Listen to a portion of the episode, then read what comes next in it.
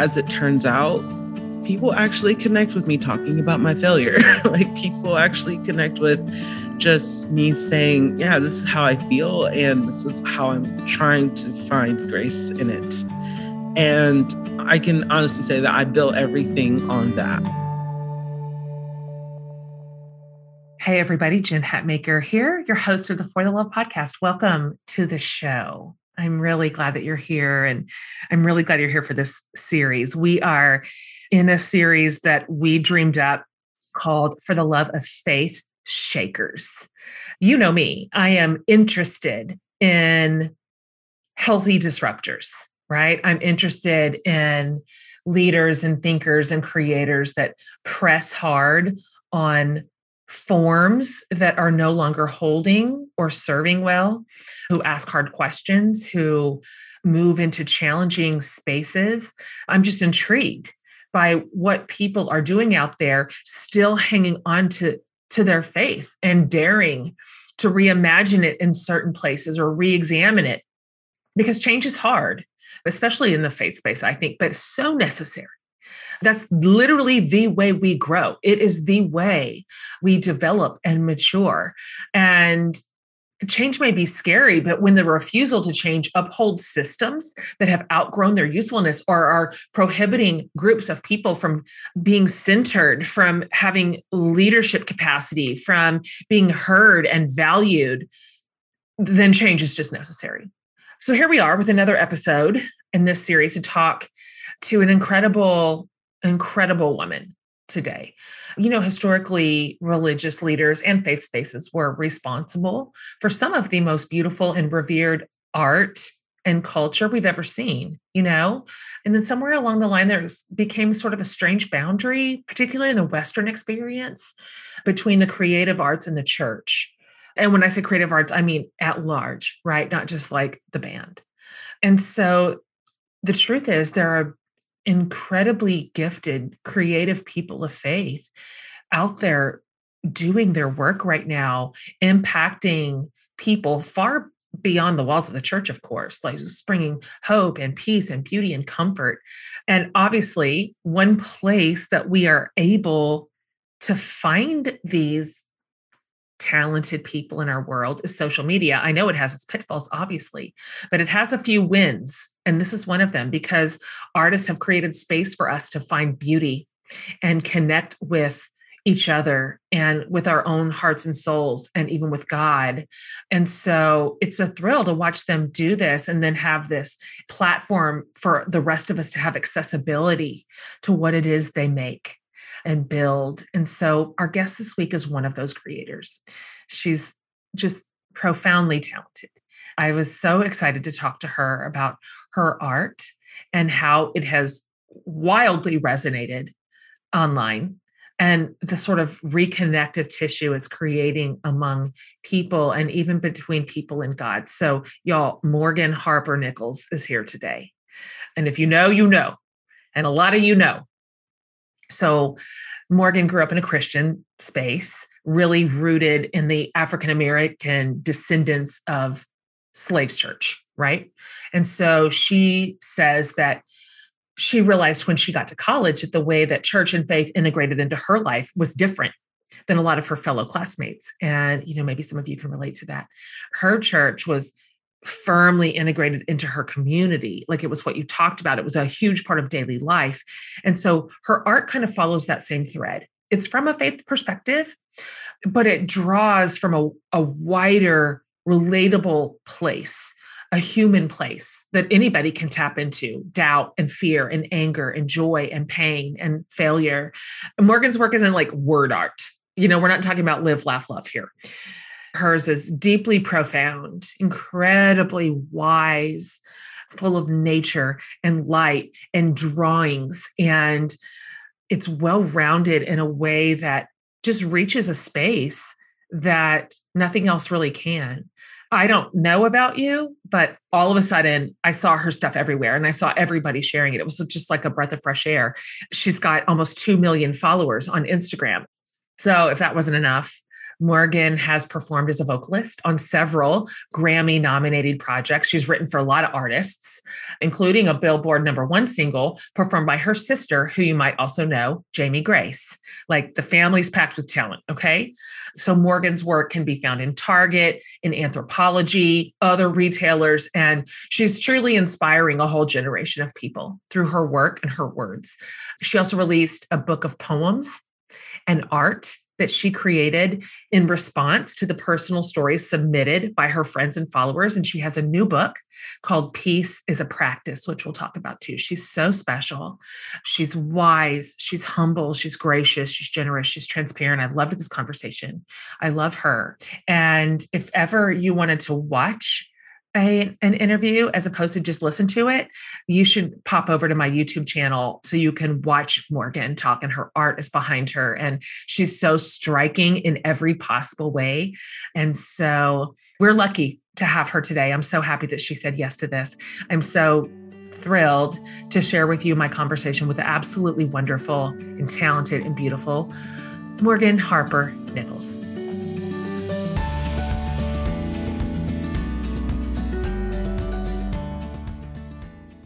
I'm so happy to have you on the show. Thank you so much for saying yes to this.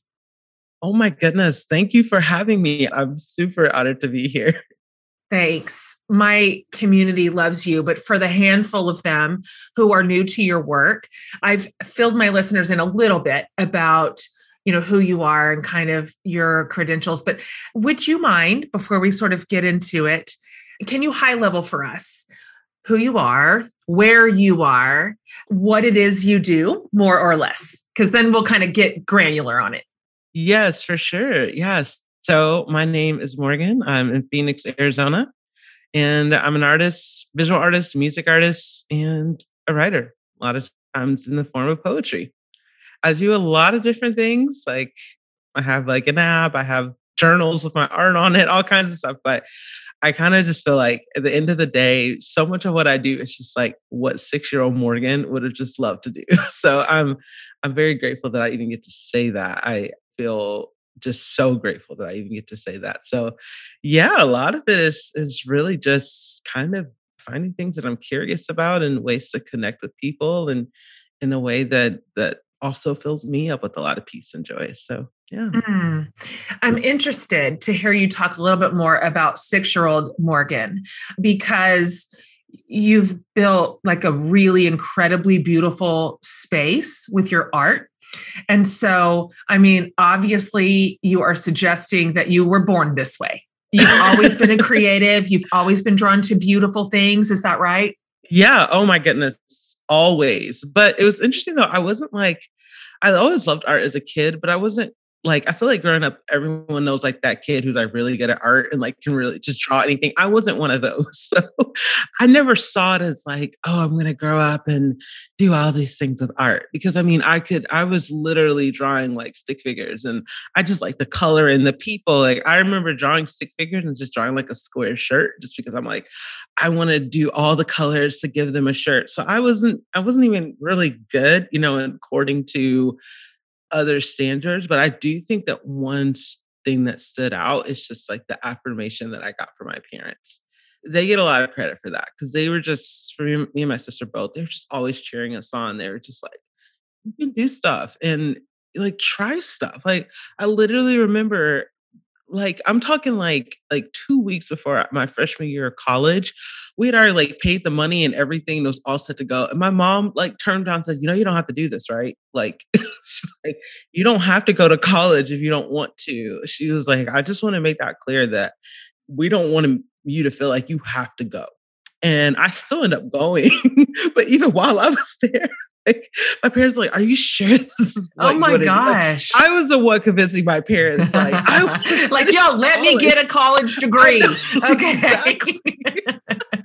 exactly. Like, I always like to mention that because I, I really, as I talk to people as adults who have not had that like affirmed in them of like, yeah, you have ideas, you're free to try things. Like, I'm like, yeah, it makes all the difference that we affirm that in each other. And sometimes it's parents, but it can be other people. But I always say that as to like how I got where I am. I'm like, yeah, I got it as a little kid of like, oh yeah, like you should you should share your ideas. You should share what you're creating. So Oh, I love that for all the parents listening who are parenting a, a, young creative to just set their feet on that path with confidence and with joy. And that's a fantastic story about your parents. So at this point, like to say that your art is known and beloved is an understatement. You have built something incredible. Like it's very, very powerful what you have created and built. Can you talk a little bit about this process, your particular journey to both like sharing your art, your poetry, and then locating it on social media where it just took on a whole new life. What has that experience been like for you? Oh, I did not expect any of this. It was it's really fascinating because I literally had I had a whole like so many different versions of trying to be an artist or creative in the world. And another thing with that, even that I want, that I even want to like say like what motivated me to do that. And it took me a long time to figure it out of like, okay, I gotta just keep trying stuff.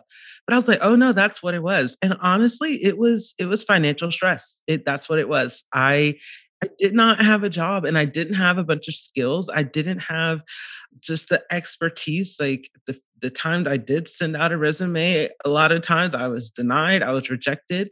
So even even though like I I felt kind of like called to be a creative, a lot of what I ended up doing was just trying to survive, which I think is it's unfortunate that we live in a world and way too many people have that story of just like I'm just trying to figure out how to pay rent next month. And for many many years like that was my story and I couldn't even get a regular job. Like fast forward to last year, ended up finding out that I'm autistic. I was diagnosed, and that actually makes a lot of sense because a lot of autistic people struggle with finding jobs and careers because a lot of them just aren't made for us in the way we kind of think and operate. So I was all those years, I didn't know that. So I was just trying stuff. I'm like, music career, let's try that. I know how to play music. Uh, what about photography? Uh, I did a few weddings. what about a blog? What about this? What about that? Like just trying like any little any little thing and having moments of connection with other people and having little things kind of take off here and there but it was it was a real struggle for me to figure out like how can i get financial support as an artist? Honestly that was a huge part of it.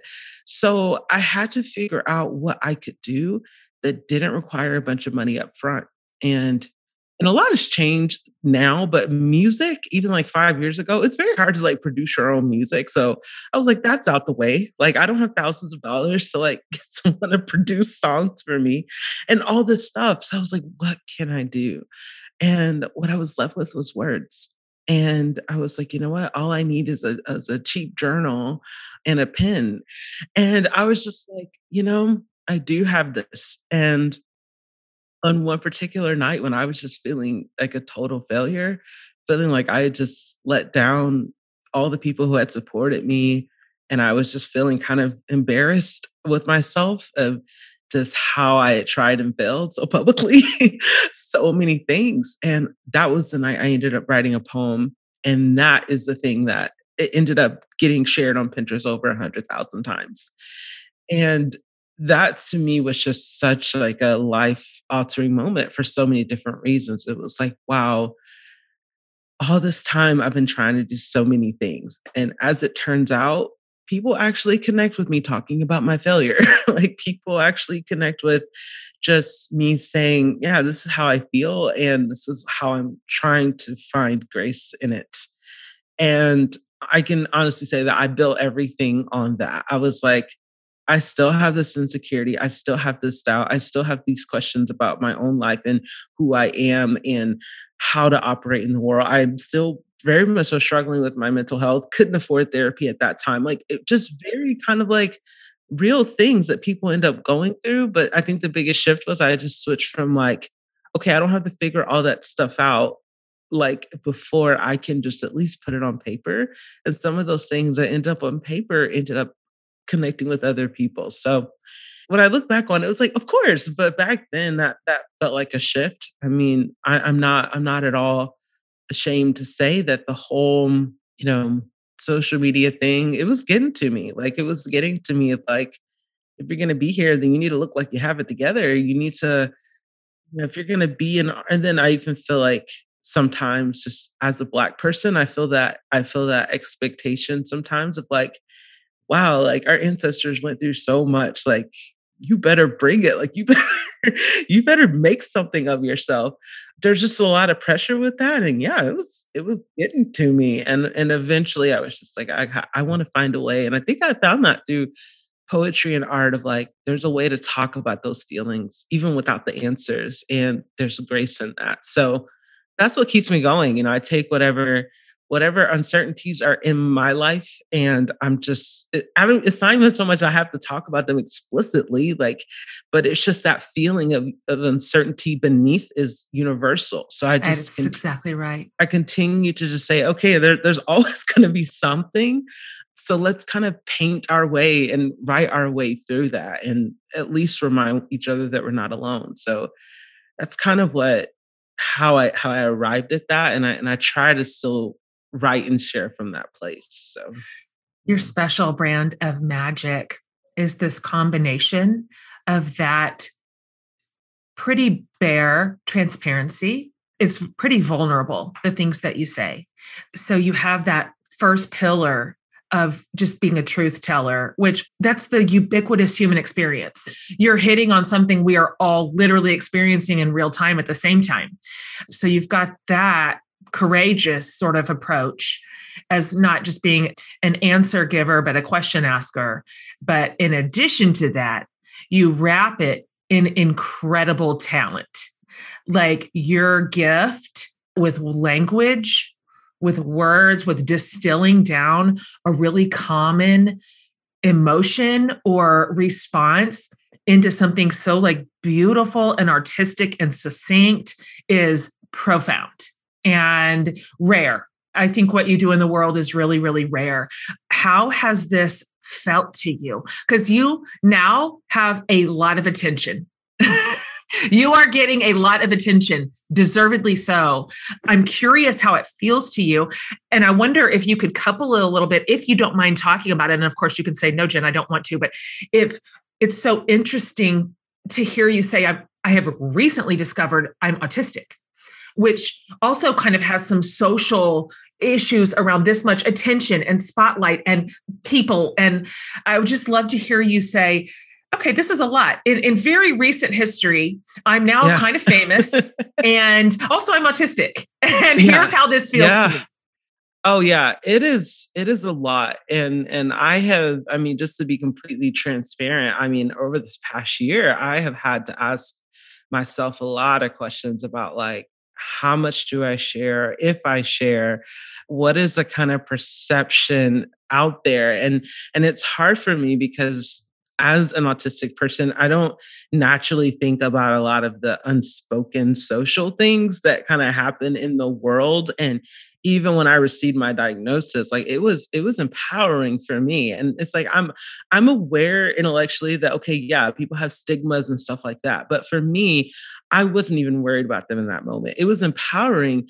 However, when I shared it, it's like I did like family members of mine. I had my my husband and my parents they received messages from people that we know that were like, I'm so sorry about Morgan. Like, oh, like, mm. like I had passed away. And just, like you had a terminal illness. I was like, wow, that's so fascinating. Uh, the mm. perception mm, yeah. that people have eh, around around you know just what they don't know a lot of times it's a lack of knowledge and and some of the people were a bit more judgmental and had things to say than others. Some just, it was just like they just didn't understand. But that really kind of set the tone of like, oh, this isn't like I just shared this part of myself and everyone's just going to be okay with it. I'm like, by sharing it, I have in some ways like opened myself up to like a lifetime of like people not understanding fully.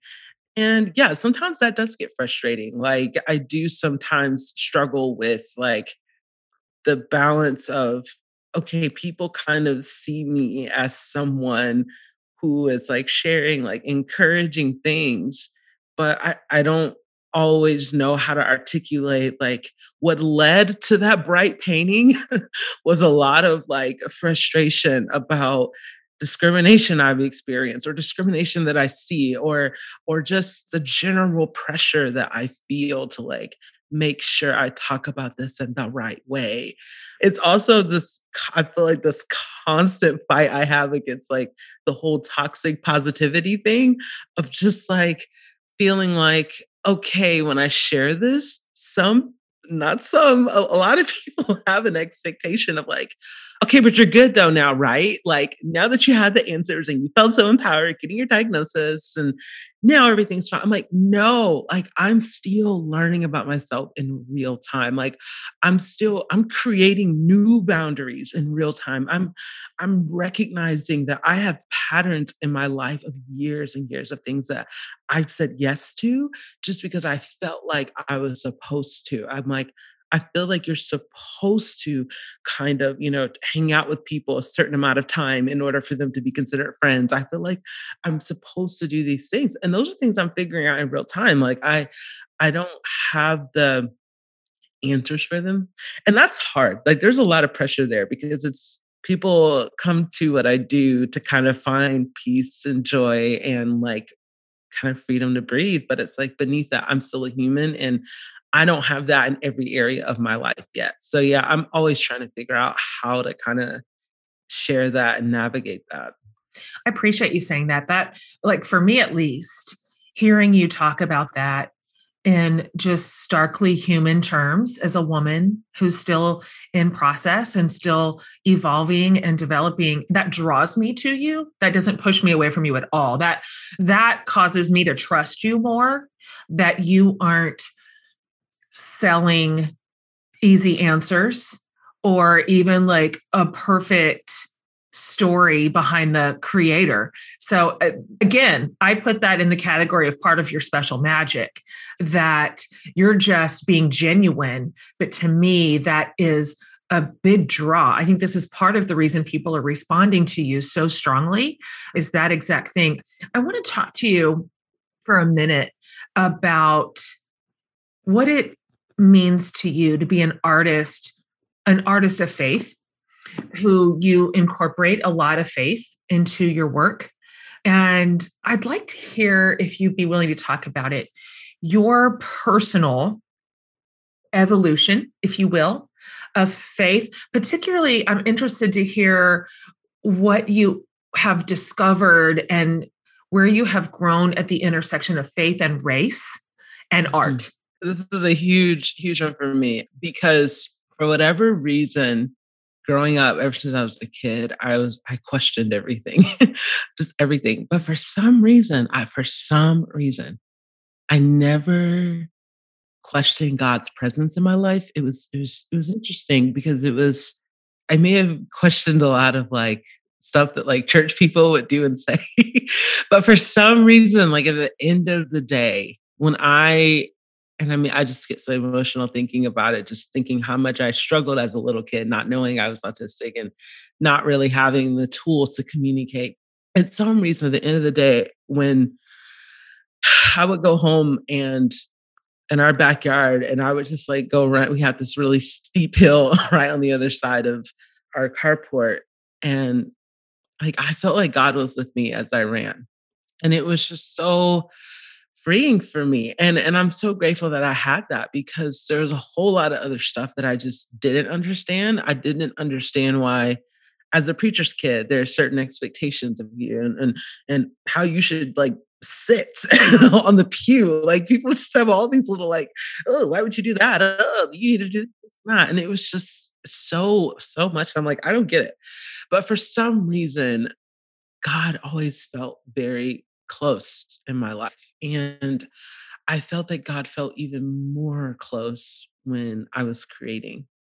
That was a place where it didn't matter what other people thought, it didn't matter what the expectation was. I was free to just create, I was free to just write my stories that I would never finish and just like put these things down. And I just felt so at peace.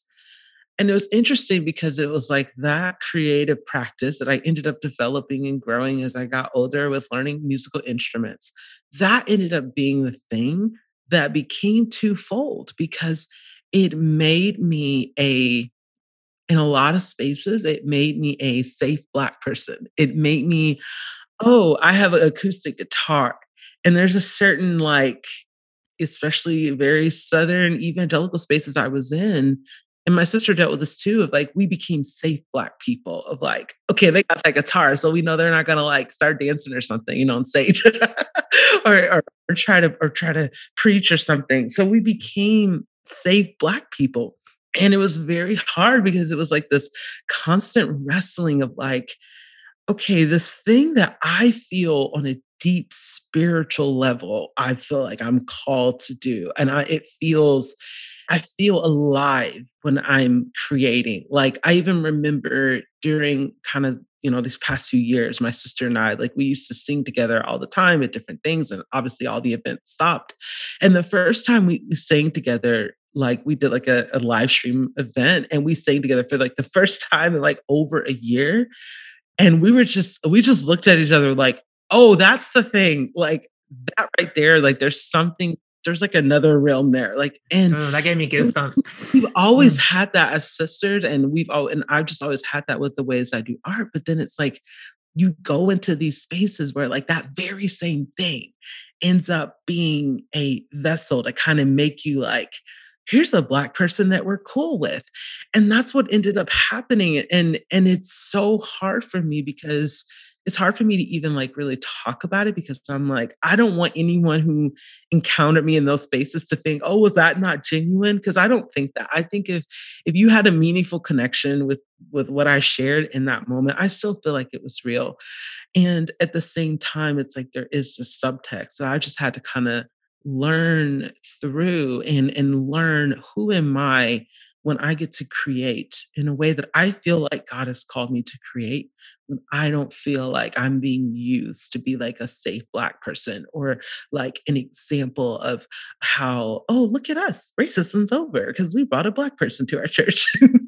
so right. it's like, who am I without that? And I do think that as the years went on, like especially over the past decade, I've been able to kind of remove myself from some spaces and say, yeah, I just don't want to be a part of that. And and sometimes I'll even get pushed back, like, why not? It's this big thing. And I'm just like, I'm not in that space right now. Like I, I need to know who I am and I need to share from a place where I feel safe and I feel free to to be myself without feeling like I have to like constantly filter and modify to fit fit a mold. So in that way, you know, for all of its many struggles and challenges, that's where the, you know, the lockdowns and, and quarantining and everything that started in 2020 has been a gift to me in that small way. Obviously, that's the whole greater thing is not a gift, but in that small way, having everything canceled gave me a clean slate. And it gave me an opportunity to see who am I?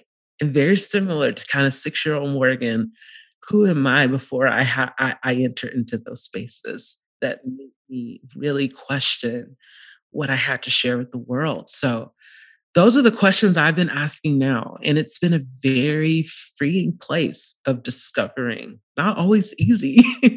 no, no, so I know. I know. I mean, you're talking to somebody who changed spiritual locations and so I understand what you are saying that when you decide to prioritize your own identity, your own gifts, your own convictions, your own sense of being whole in the world, not used, not a token, not not a resource, that sometimes that creates a lot of turmoil. And sometimes that means a complete departure from an entire subgroup where you have been a darling. And there's a cost baked into that, and there's loss, but there's also a lot of liberation. I know for me, I wouldn't go back. I mean, I wouldn't change it for a million dollars a day. Just the simple sense of being true in the world without having to follow the unspoken rules to protect my belonging. And so I'm curious. And of course, I'm maybe you don't have an answer here, but having now sat, you know, for the last year and a half with that piece sort of removed against any of our will, how do you think this is going to inform the choices, the decisions that you make from when the world comes back. Because it's not like your invitations are going to dry up. They'll be there. They'll they'll come roaring right back into your inbox exactly from the same sources that they were in the beginning. And so I'm just curious if that is going to if you're going to create sort of new a new space around that. Oh yeah. Yeah, I am becoming relentless about what I say no to. And that's new for Morgan because I would say, like, the old Morgan, if you will, was just like, oh, I should probably say yes, or I should fix this up nicely. But even now, like, I've had some emails come through and I'm like, nope, I'm sorry, not available. that's it. And, and it's like, I, I think that there's just all of these, like, uh, you talked about, like, what's unspoken, like, all these sort of unspoken rules about, like, even just like how you should speak. Like, if, if you're a woman or a young person, like, oh, you gotta, you gotta kind of dress it up a little bit nicer and and yeah there have been i'm like no i'm not i'm not doing that. Like i it's it's just i'm like that's just not where i am right now. And and i and i really another thing that i feel like i've cultivated a lot is paying attention to how i feel in my body when i see certain requests come in. And i mean everything from like from like you know someone who's a reader of my work an instagram message all the way to you know something from like a corporation or something I pay attention to how I feel in my body. I'm like, am I tensing up? And if I'm tensing up, that's that to me is the first red flag. Like honestly, it's just like, do I have the capacity to take on something else that just makes me tense up right away? And if it makes me just say, but what about, hmm, I don't understand. But I'm like, oh, maybe there's maybe that's a that maybe that's a no because I just don't understand what's going on. No, no, nothing against the person who sent it, but I just don't understand what's being asked of me, and I need I need to know what that is before I say yes. So that's been very new for me, and I see myself practicing that more and more uh, and it also helps that I mean I I live in a house and I'm married to someone who is just significantly more direct in his life in every capacity than, than me. So sometimes that he's like, yeah, say no. Uh-huh.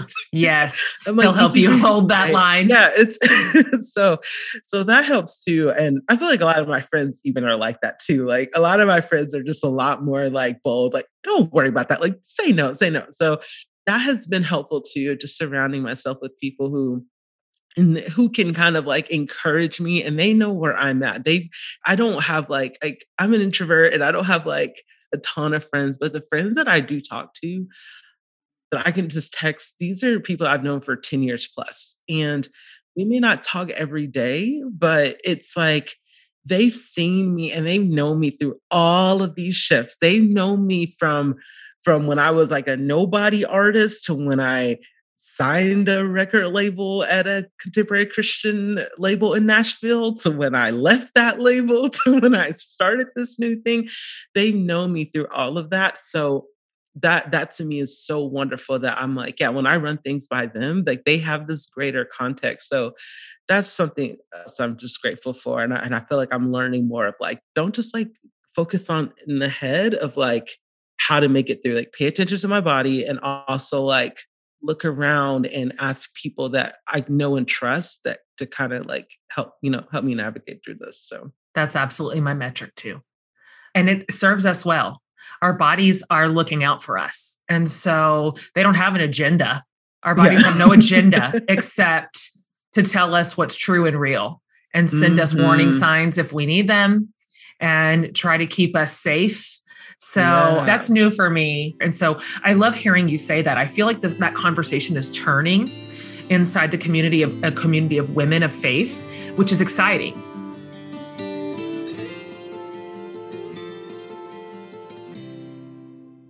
I think we're all sitting here fangirling over Morgan and her incredibly beautiful, heart tugging work that she sends out to the world, right? Something else I'm always fangirling about, you know, my Rothy's. I love this brand because it's not just about their crazy cute, crazy comfortable shoes. Yes, that's important, but Rothy's is also literally doing good for the planet. They've repurposed millions of water bottles into their signature thread that goes into every single one of their products, which includes footwear for your whole fam, like men, kids, everyone, along with handbags and accessories. I'm on record for wearing Rothy's slip on sneakers literally everywhere, but they have so many other great styles like loafers and ankle boots and flats. People magazine even named their darling shoe called the Point the best flat for their Style Awards 2021. And here's what else you need to know the shoes aren't just comfy and cute, they're durable and washable. So, this might be one of my favorite things about them because it's like you have a brand new pair every time you send them through the wash. So, step up your shoes and accessories this spring and get ready to be asked Are those Rothy's? Plus, get $20 off your first purchase at rothys.com slash for the love. That's R-O-T-H-Y-S dot com slash for the love.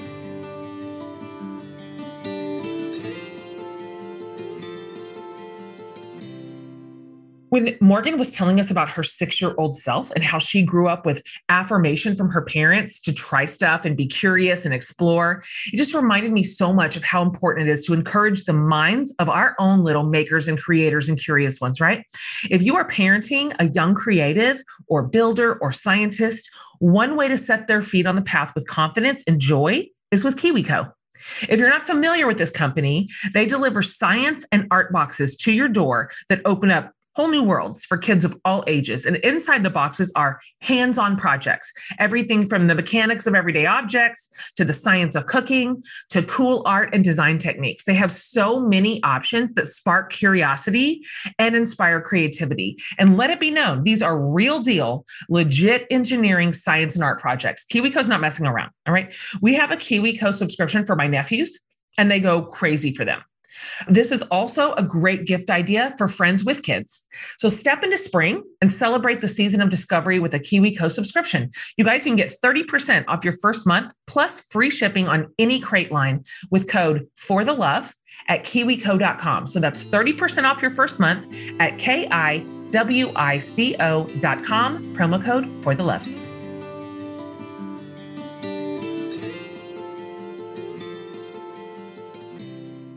I want to talk about your book. I mean, you just you got you have got your hands all over some stuff right now. You've written a book and it's on the topic of peace, which feels both hard and timely. Like you picked a hard subject at a time when there's such a shortage of peace in our not just our culture but our world. It's a hard thing to grapple with, honestly. I can do love better than I can do peace. You know, I can pick another Christian thing, value, and it seems easier to me than this one. I'd like to hear you talk about this book and how and why it was birthed in your heart and what it was like to create it, to write it, what you learned from it, all of what you're hoping the readers take away from it. Yeah. Yes. Oh my goodness. Thanks for saying that. And I'm I'm so passionate about this topic because it's been a, a very important theme in my life. And I would say, firstly, as an autistic person. So I when I talk about peace and, and I write about this in the book, I'm also talking about in the body, being in the body and breathing, taking deep breaths, inhaling and exhaling. And for me, as an autistic person who also has a sensory processing disorder, that's not like a thing I go do on like a spiritual retreat once a year, like, or oh, I'm going to focus on my breathing. Like, I can't make it through the day without focusing on my breathing because the, the sensory overload alone is freaking exhausting. Like, I, I can shut down after some loud music, after a, a pot falls in the kitchen. I mean, these things can cause me sometimes hours to reset and for a very long time in my life, I had no language for that. I did not know why this was happening in my life. I thought, oh, maybe it's because I didn't sleep enough. Oh, maybe it's because I had too much caffeine, like, and I'm jittery. Like, I had all of these thoughts as to why it was, but I never was able to get to the deeper issue. And you know obviously you know for me that ended up being oh i'm autistic. Like there's a way that my brain is. There's a way that i am in the world that can make these things happen. But the grace that i found in that is through all of that i was able to continue to seek out moments to breathe to seek out peace. Like when i was running down the hill on the other side of the carport my parents house like that was me seeking peace. And i didn't always find it perfectly I didn't always just walk away. You know, I'm six years old. Like I didn't walk away like, wow, I feel so much better about my life. Like everything's gonna be okay. I didn't walk away feeling that way, but my body in that moment felt free to be at peace. And that's where I wrote this book from. I'm like, look, I, I don't know how to how to give you the step by step to find peace every day in life, but I do know it's something that we can practice and here's something that i've been learning all along the way all these little things and i and i truly believe that these little things are actually big things that add up to a bigger picture of how we can practice peace. So yeah i just kind of gave myself permission to just nerd out in this book. I'm talking about benedictine monks in this book tracy chapman. Like it's it is very much so like look here's all the stuff. It's it's the monks it Tracy. It's this random dream I had with a yellow sled. Like those are three literal examples in the book. I gave myself permission to just nerd out and say, like, I hope that this gives other people permission to kind of look at all of those little particulars in their life. Like, wait a second, I have not figured out this whole peace thing in my life, and I certainly haven't figured out for the whole world. But we have been practicing. So let's really keep good. cultivating that practice. So good.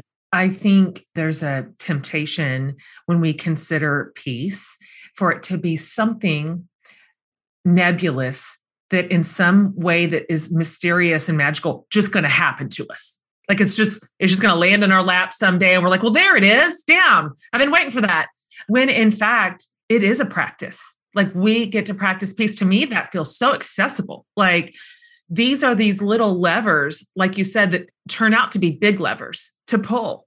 And they matter that breathing, that meditation. Like I worked all that into my life in the last year and a half. These are new practices for me. Mm-hmm. Yeah. Profoundly impactful.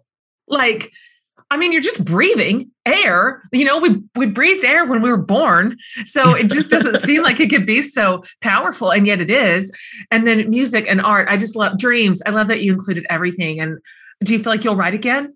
Yeah, I do. I do. I, I feel like I have you know, even just some of like the people who've been able to read it and say, "Oh, I appreciate this little thing." Like that was so healing for me. It's just like, "Oh my gosh!" Like other people appreciate when when we kind of get into these details. And I think in the past, I didn't want to write a book like this because I was just like, I don't want to talk about myself for a whole book. Like but it's like the more I begin to read and just read how so many people observe the world and what they bring, and you're one of those people, and, and what they can kind of like take from that. I'm like, oh, it's so much more than than just talking about your. It's this bigger picture, and and I love being a part of that. So yeah, and thank you as well for for being someone who has inspired me to continue mm. writing. So mm, I love this. Oh, I'm always like more women at the table of writing. Like, let's pull up every single chair we can get our hands on and celebrate one another's work and champion each other's voices, our perspectives, obviously, and our voices, particularly you as a woman of color, have just been so marginalized for so long. It was just such a centered voice of just white men. And so I'm like, banging the drum for you. And for all the women who are like, I don't know if I should, I'm like, you should. Yeah. Like you should pick up that pin. Absolutely. Pick up that pin. Okay. Yes. I'm going to ask you, these are the just kind of like off the top of your head questions. I'm asking everybody in this particular Faith Shakers series. And so here's the first one. What is the biggest shakeup that you have had in your own faith journey. And and how if it did did that change your view on religion or god? Yeah. It was realizing and even realizing even more over the past couple of years like oh when people talk about jesus we're not all talking about the same person here. Um yeah, it's like we it's are really disorienting we, we are but we aren't. And that has been huge for me because I have spent I spent years of my life in particularly Christian spaces where I thought we were talking about the same thing and we were not. And there's so many different specifics of it, but just because I already touched on it, I'll just kind of go back into that of like just seeing the vicious hatred toward a phrase such as Black Lives Matter, seeing specific people that I used to quote and listen to just denounce any kind of conversation about this in the name of Jesus is, I think, spiritually traumatizing. Yes, that's right. Because it's like, this is somebody that I thought we were on the same page. And the amount of times I've said that over the past few years of, oh my gosh, like we're not even the same library. Like we're not even on the same street. And that's and it's not even me trying to be like, oh, I'm some morally superior. No, that's not me. That's no, I don't have figured out figured out either. But you know, the Jesus that I connected with as a kid, and especially in the particular context that I was in, in this small black church in Stone Mountain, Georgia, was a Jesus who was the friend to the oppressed, who stood up for the oppressed, who broke social norms and say, yeah, that person is who we're talking to. Even when his own students were telling him, no, no, no, not them. No, I'm actually, yeah, over here to the side, this woman who you consider to be less than unworthy of even acknowledging that's what we're after is and not in like this weird you know complex of like oh look it's like we're being present to that person and that's where the love is that's where we're that's what we're after it's not like the sidebar thing. That's what connected me and and even as i left the home of being like a preacher's kid and and went to the the world if you will like that's what how I, how i identified as as a christian and and how I, how that word became something of my own and and it has been a struggle to carry that word when i know what it means to other people and even with my work i'm asked a lot of times why don't you say god in your poem and it's so interesting because always this is always my response. And literally every time I, I respond, they say, Oh, I say, because I'm sharing what God is sharing with me. I'm not just talking about God. Like I feel close to God and I talk to God and I talk to God while I'm creating. I recognize that in the same way that I have in my life, especially as I grew up and entered into some more white spaces, the word God alone has so much baggage with it for a lot of people because it's been weaponized against them and who they are. That I just want to show that you can feel love and you can feel eternal love in the presence of God, even if someone's not using the language that you're used to. Right. And it's fascinating to me that I can write something about bold, unbridled hope, and someone can respond and say, I sense God's love in what you're sharing. And thank you for saying that. So I feel like everything I just said is one big mess, like a long paragraph no, that was not no, broken up into no, points. I love it so much. but I, but in some ways, I'm like, I think that's the spiritual journey. I think that's it. I it's love it so like much it's kind of this like interwoven thing with all these different things that are happening inwardly and outwardly and and there's so much grace to travel through that so so yeah that's kind of a, a big shift that happened is just realizing like even with language there's so many things that I just want to continue to spend time with. And as somebody who still identifies as a Christian, I'm like, yeah, I I want to be present to that. I don't have answers for for it, but it's like I want to be present to that, and I and I want to continue to spend time with that. So yeah, I am so drawn to that, and that sense of trading in certainty for curiosity and holding our hands like open to language i mean all the ways that god can reach us and speak to us and move us and connect with us outside of this sort of rigid set of of words and forms is wonderful. And we don't even have to defend it because when you put your work out in the world, when you put your art out in the way in which you do, the fruit speaks for itself. It, it moves people, it delivers love and joy and peace and patience and all those things that we say we care about. And turns out we don't get to prescribe to God how it is He can speak. And so I love that you have discovered this freedom in your own faith, in your own work at this stage in your life, because you have so much pavement ahead of you. I mean, your best work's ahead of you. And so to be like launching from such a beautiful, healthy, spiritually curious place of depth, I mean, I am watching you and I am cheering for you. And I literally cannot wait to see what else you create. Relationships are so important. We know this family, friendships, partners, colleagues, but I want to talk about an equally vital relationship we sometimes ignore or forget about, and that's the one with our own selves. You matter just as much as everyone else does. So this month, BetterHelp Online Therapy wants to remind you of this and that therapy is a great way to make sure you are showing up for yourself. I am so absolutely protective of my therapy appointments. They are just as important as any other thing in the day. BetterHelp makes that part easy for you, though, because it's all online with video, phone, and live chat sessions with your therapist. So wherever you are, you can do this, and you don't have to see anyone on camera if that's not your thing. BetterHelp is also much more affordable than in person therapy, and you can be matched with a therapist in under 48 hours. So here's the gentle nudge to add some true self care. Give BetterHelp Online Therapy a try and just see why over 2 million people have used it.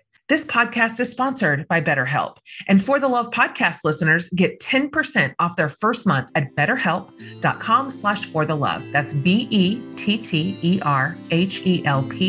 dot com slash for the love.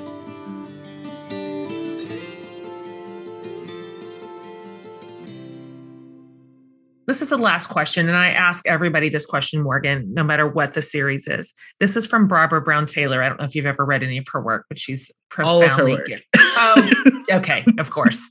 Of course you have. Yeah, yeah, yeah. She asks, What's saving your life right now? And feel free to answer that however you want to. Mm, yes. What's saving my life right now is just reflecting on this past year coming up on the anniversary of my diagnosis and realizing how much growth I've experienced. I feel like this has been the year where I've I've been able to see it the most clear I've ever seen it. And a lot of it has just been I've had a lot of time to reflect.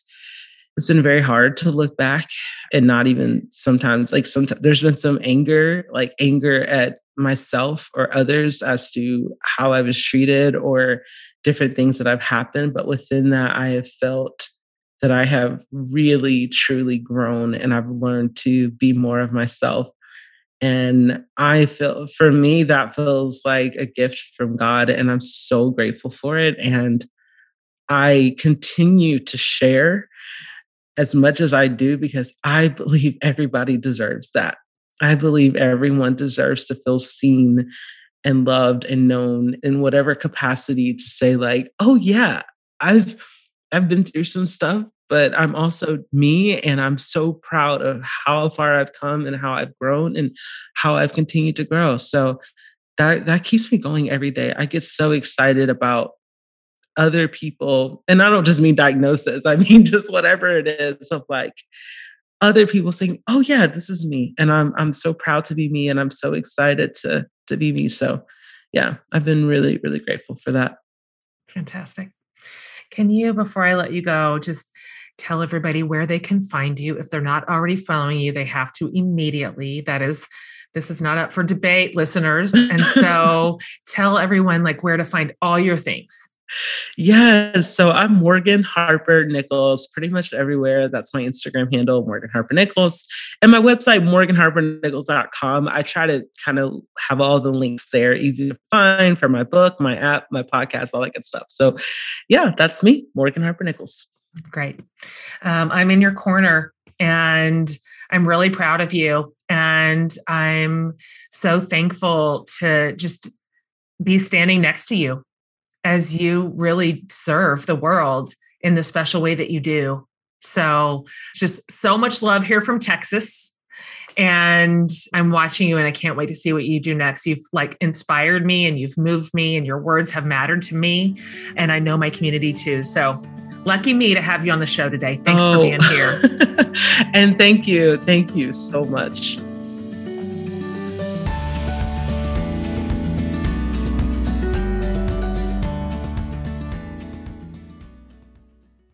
All right, guys, listen. Step number one if you don't already, time to go follow her. Follow her on Insta if you're over there. It's just every single day you will be happy that you do. Okay. Every day when her post comes up in your feed, you will be like, this was such a good quality follow.